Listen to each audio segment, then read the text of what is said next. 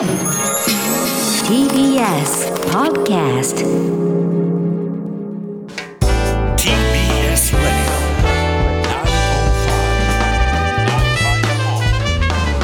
知る若手動かす TBS ラジセッション中国がアメリカの気球が不法侵入と主張。アメリカ側は否定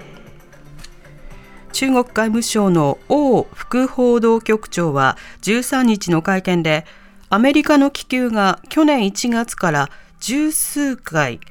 中国の領空に不法に侵入していると述べアメリカは中国を中傷するのを反省せよと強調しました。これに対して NSC 国家安全保障会議のカービー戦略広報調整官は中国の領空で偵察用の気球や航空機を飛ばしていないと否定していますこうした中、アメリカメディアは今月17日からドイツで開かれるミュンヘン安全保障会議に合わせて、ブリンケン国務長官と中国の王毅氏による外交トップの会談が検討されていると報じていて、実現すれば偵察気球をめぐる問題が発覚してから初の対面となります。それでは、米中が偵察気球をめぐって応酬を続けています。この問題について、アメリカ外交などがご専門の同志社大学大学院准教授の三巻聖子さんに伺います。三巻さん、こんにちは。こんにちは。よろしくお願いいたします。よろしくお願いします。三巻さん、この間ご一緒した時にね、そうでしたよねあの、挨拶するタイミングがつかめないままコーナーが終わってしまって、あの、またバーチャルに。でもね、すぐにまた、あの、こうしてやりとりができてよかったです。今日はもうしっかりよろしくお願いします。よろしくお願いします。はい。まずですね、偵察気球についての一連の報道を見て、三巻さんがどう受け止めているのかっていうのを伺いたいんですけども。はい。まあ、米中当局のですね、意図としては、まあ、ここまで大ごとにしたくないというのが、あの、双方のそもそもの意向だったと思いますが、うんうんやはり、まあ、議会、国内世論の、まあ、強硬に、まあ、その相互に強硬になる中で、まあ、思いのほかかなり関係が悪化しているというように見ています。うーん。なんかね、何機か撃墜してしまって、撃ち落としているっていうことなんですけども、アメリカ側はこれ全て中国のものとして見ているんですか？はい、見ておりまして、また、そしてこれ、今回、まあ、領空、主権というですね、言葉が非常に飛び交っていて、まあ、やはり、まあ、そういった、まあ、主権、領空が絡む問題である以上、まあ、しかも、まあ、世論も非常に中国に強硬になっている中で、まあ、バイデン政権としても、安易に、まあ、情報的な姿勢は見せられないっていうような形で、まあ、相互に、まあ、非常に厳しい言葉が飛び交っているというような状況だと思います。うーん。これそもそも中国は何を偵察してるんですかね、空から。かなり、まあ、謎なんですけど、その最初のその気球が見つかったところというのが、まあ、モンタナ州の、まあ、空軍基地、まあ、ICBM があるというですね、まあ、そういった非常にまあセンシティブな場所で見つかったために、まあ、非常にまあ大問題になったと。まあそういう、こういった、しかもまあ過去にもこうした気球何度もあったということが明らかになる中で、まあ非常に世論は今やっぱりまあアメリカにとって、まあ空から、まあ何かわからないものがやってくるっていうと、どうしても911とか、あるいはまあ真珠湾とか、まあそういうアメリカにとっては非常にまあ負のイメージっていうことで、まあ非常にまあ恐ろしさというものが、まあ実際まあ、あのよくわかんないものが上空にあったら恐ろしいですけれども、そういうアメリカ特有の歴史と絡み合って、まあ異常、恐ろしいという観念が非常にまあアメリカ世論でも高まっているような状況ですね。今ね、三巻さん、過去からとおっしゃいましたが、これ実はかなり前からこうしたものが上空を実は飛んでいた。で、それこそ米ソの頃から、この上空のスパイ活動っていうのは実は活発に行われていたっていうことも報道されてますよね。これは今、改めて注目されているというよりは、今なんか初めてのことのように、うんうんうんあの、みんなびっくりしてるっていう感じなんですか？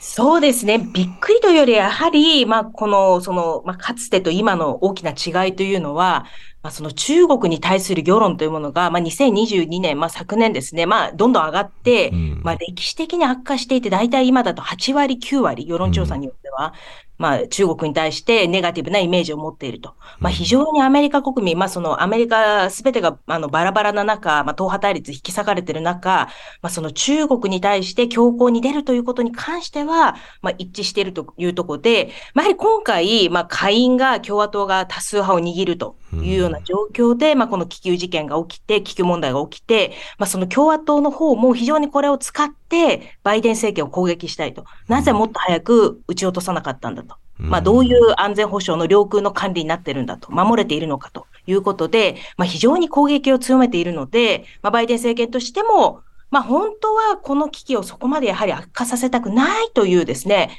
あの、そういう思いはあるんですが、なかなかやはり国内世論、議会の共和党を考えると、まあ、安易に歩み寄れないと。まあ、安易に歩み寄ったというふうに見られたくないという中で、非常にまあ対話の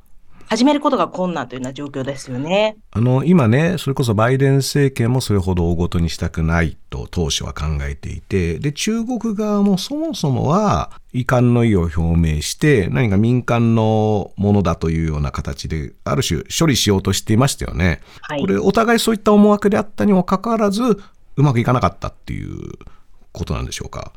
そうですね。例えば、あの、昨年の米中の貿易額というのは過去最大を更新していて、まあ、様々に今アメリカも、まあ、半導体とかいろいろ輸出規制してても、やはりまあ、経済的には非常に深く結びついている両国があると。で、中国としても、やはりゼロコロナ政策を早急に撤廃してしまって、感染拡大して、まあ、かなり動揺したということがあって、まあ、今回ああいった形で、その失態を見せられないというようなところもあって、まあ、双方に、まあ、これをどうにか、まあ、その、そもそも中国が最初遺憾という、まあ、かなりマイルドな表現を使ったのも、これを大事にしたくないってことの表れだったと思いますが、やはりその世論と関係は悪化してるけど、まあ、どこかで危機を押しとどめたいという政権同士の思惑がどうも噛み合ってないと。やはり両方とも、両国とも国内情勢に引っ張られてしまうと。いう中でのかなりエスカレーションしている状況ですよね。そうですね。だから中国側も今度はね、アメリカの気球が去年北京の領空に侵入していたという話も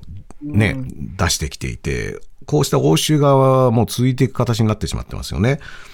でもアメリカ側はそれは否定してるんですよね。そうですね。気球が見られたというのは、まあそして見られたんだったら、なぜこのタイミングで出してくるのかということとか、いろいろちょっと謎があって、ちょっとそのあたりは、あの、まあ、米国の方はそのようなことはないです。気球は、あの、飛ばしていないと明言していますね。うん。うん、まあね、とにかくこうした事態をどう収集するかも含めて、あの、対話の可能性というのが、まあ、一応開かれてはいるという意味で、ブリンケン国務長官と中国の王毅氏との会談が検討はされていると。この対話自体は実現しそうですか？そして対話があることによってどう事態は変わると思いますか？こうした関係の悪化が改善に向かうようなそういう建設的な対話というのはかなり難しい状況だと思うんですよね。うん、ただ、まあ本当にこれが、まあ万が一でもそういったまあとかに有事というか、まあ、本当に本格的な衝突に至ることは避けたいという、まあ、かなり最低限のコンセンサスは両国にあると思うので、まあ、かなりそうした、まあ、冷たい最低限の対話というものは試みられると思います。ただ、今、あの、下院を共和党が多数派を奪還して、まあ、下院に中国の軍事的、経済的脅威に対抗するための委員会というのが作られた、1月に作られたんですね。まあ、ここの委員会が、まあ、台湾に訪問団を派遣しようと。いうようなことも検討していて、まあ、この委員会が、まあ、あくまで競争を管理しながら進めていくという趣旨の委員会ではあるんですが、まあ、今回の気球問題をきっかけに、対中強硬路線を見せるための委員会というものになっているような感じもありますので、まあ、アメリカの方の、まあ、やはり議会の動きというものもかなり懸念材料ですね。政権としては対話の意向はあるけれども、まあ、議会がまあ、究極的には止められない、まあ、議会は議会のとしてかなり独立な動きをするので、まあ、かなり対立のコントロールが難しい状況に差し掛かっていると思います。あまあね、あの、今、それこそ報道でもね、これは Unidentified Flying Object という UFO 的なね、ある種の面白記事と恐怖記事みたいな煽り方もしていて、なかなかこう、世論が落ち着く気配もなさそうですよね。で、まあ、ちょっとね、そうした意味ではどういったデータを収集していたのかといった詳しい報道なども待ちながら、えー事態を見ていく必要があると思います。はい、えー米中が偵察気球をめぐって応酬を続けています。この問題についてアメリカ外交などがご専門の同志社大学大学院准教授の三巻聖子さんに伺いました。三巻さんどうもありがとうございます。ありがとうございあましりがとうございた。ました。TBS ラディオ発信型ニュースプロジェクトセッション